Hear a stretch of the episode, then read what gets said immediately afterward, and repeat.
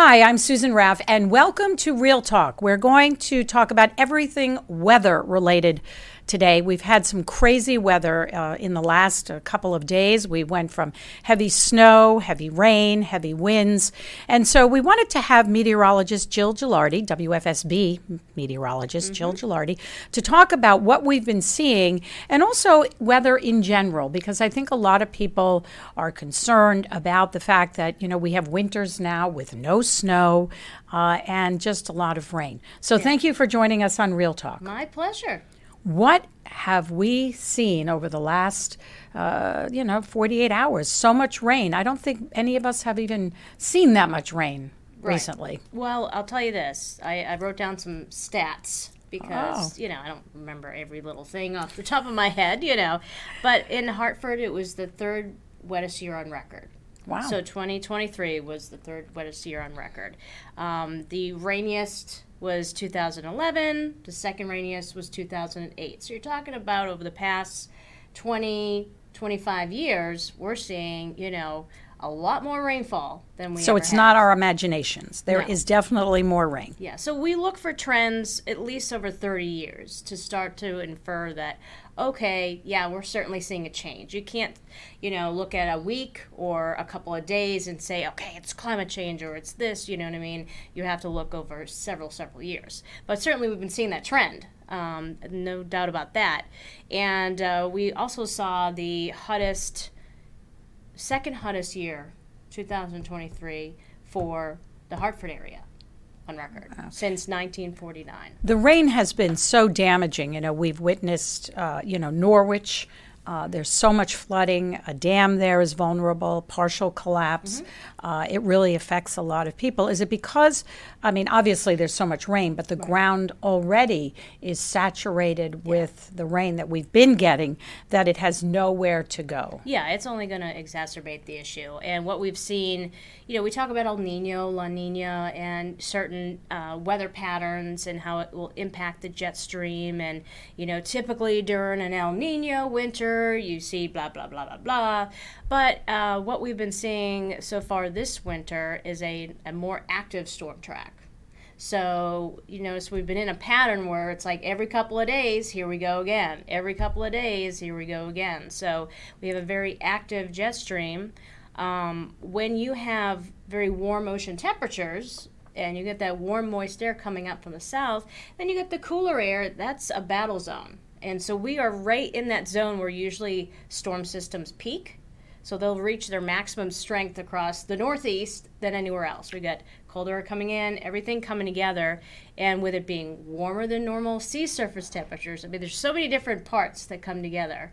You're going to have a stronger system. You're going to have more moisture. Where are those winters that we used to get? Now, I know living in Connecticut for a long time now, unfortunately, I mean, some would argue or feel differently that we get a lot of freezing rain. We don't get as much uh, snow, perhaps, as New Hampshire and Vermont. But I mean, we've gone last year uh, pretty much no snow at all and very little the year before. Why is that happening?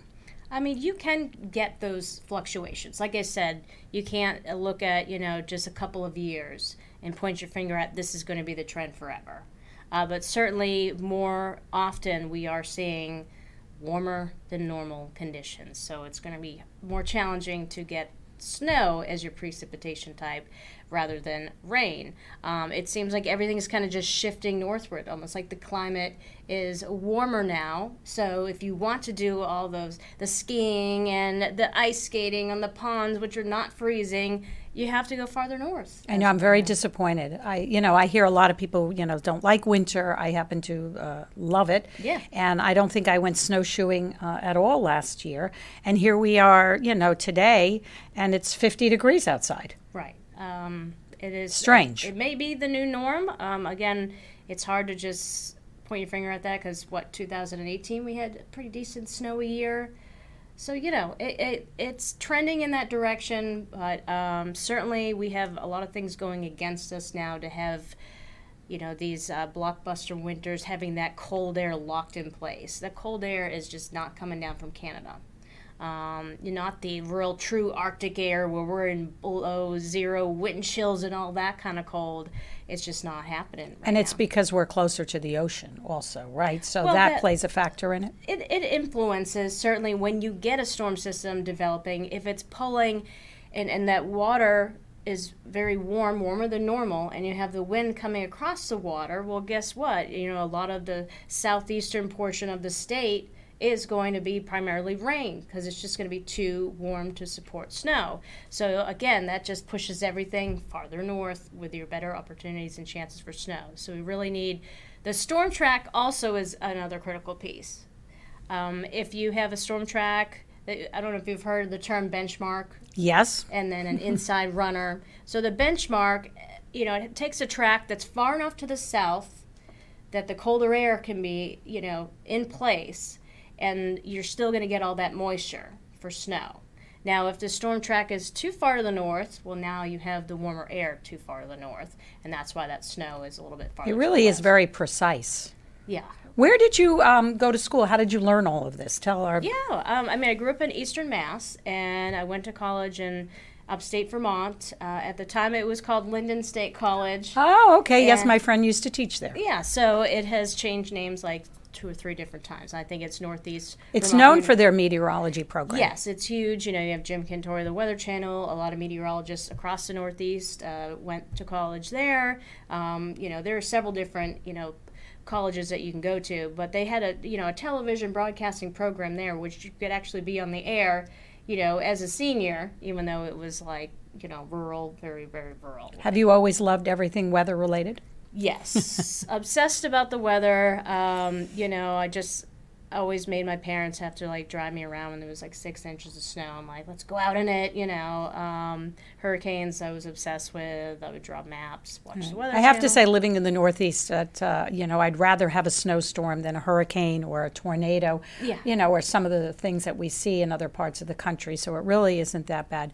But I wanted to talk about global warming, and uh, you know, we've we've seen uh, polar ice caps melting and warmer temperatures. And how do these wet, warmer weather or winters that we're having affect us overall? Well, if we're just focusing on us, we're just a tiny little area across a big globe. So while we're having a different kind of extreme, a lack thereof, another area is having the opposite. So there it, it are some places that are getting, you know, unbearable winters while we're not seeing as much, or other areas are seeing drought conditions while we're seeing uh, abnormally high. Right, Northern California, San Francisco area was facing a drought for so long. I went to visit a friend there, and I couldn't believe there was no green grass. But recently, they've gotten some Yeah. some rain. Yeah, the uh, the jet stream right now is very active across uh, the west coast. So now you're going to run into probably the opposite, where you get too much rain and have you know flooding. But I'm sure they're just welcoming that, and the reservoirs hopefully filling up. As we know, they count on that, uh, you know, to supply that, you know, water for people, you know. Um, so yeah, certainly an active track, and if that's active west, well, everything's going from west to east usually.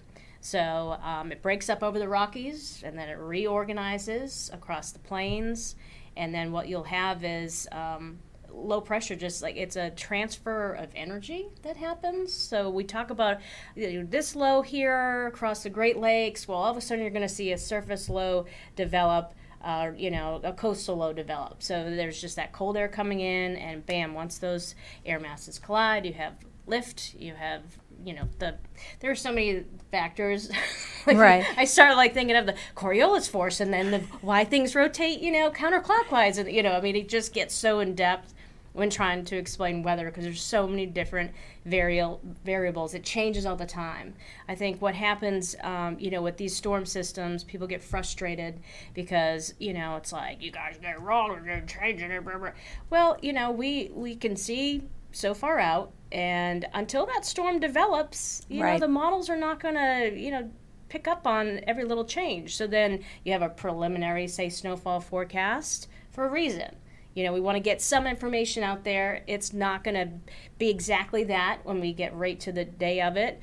Um, but I've seen forecasts change in six hours, 12 hours in advance. And so it's just a fluid situation.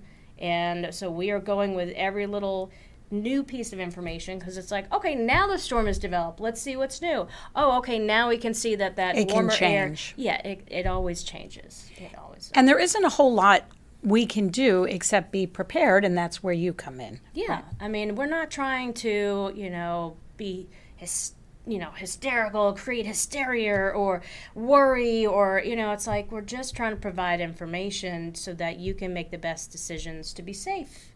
You know, um, Sounds fair enough.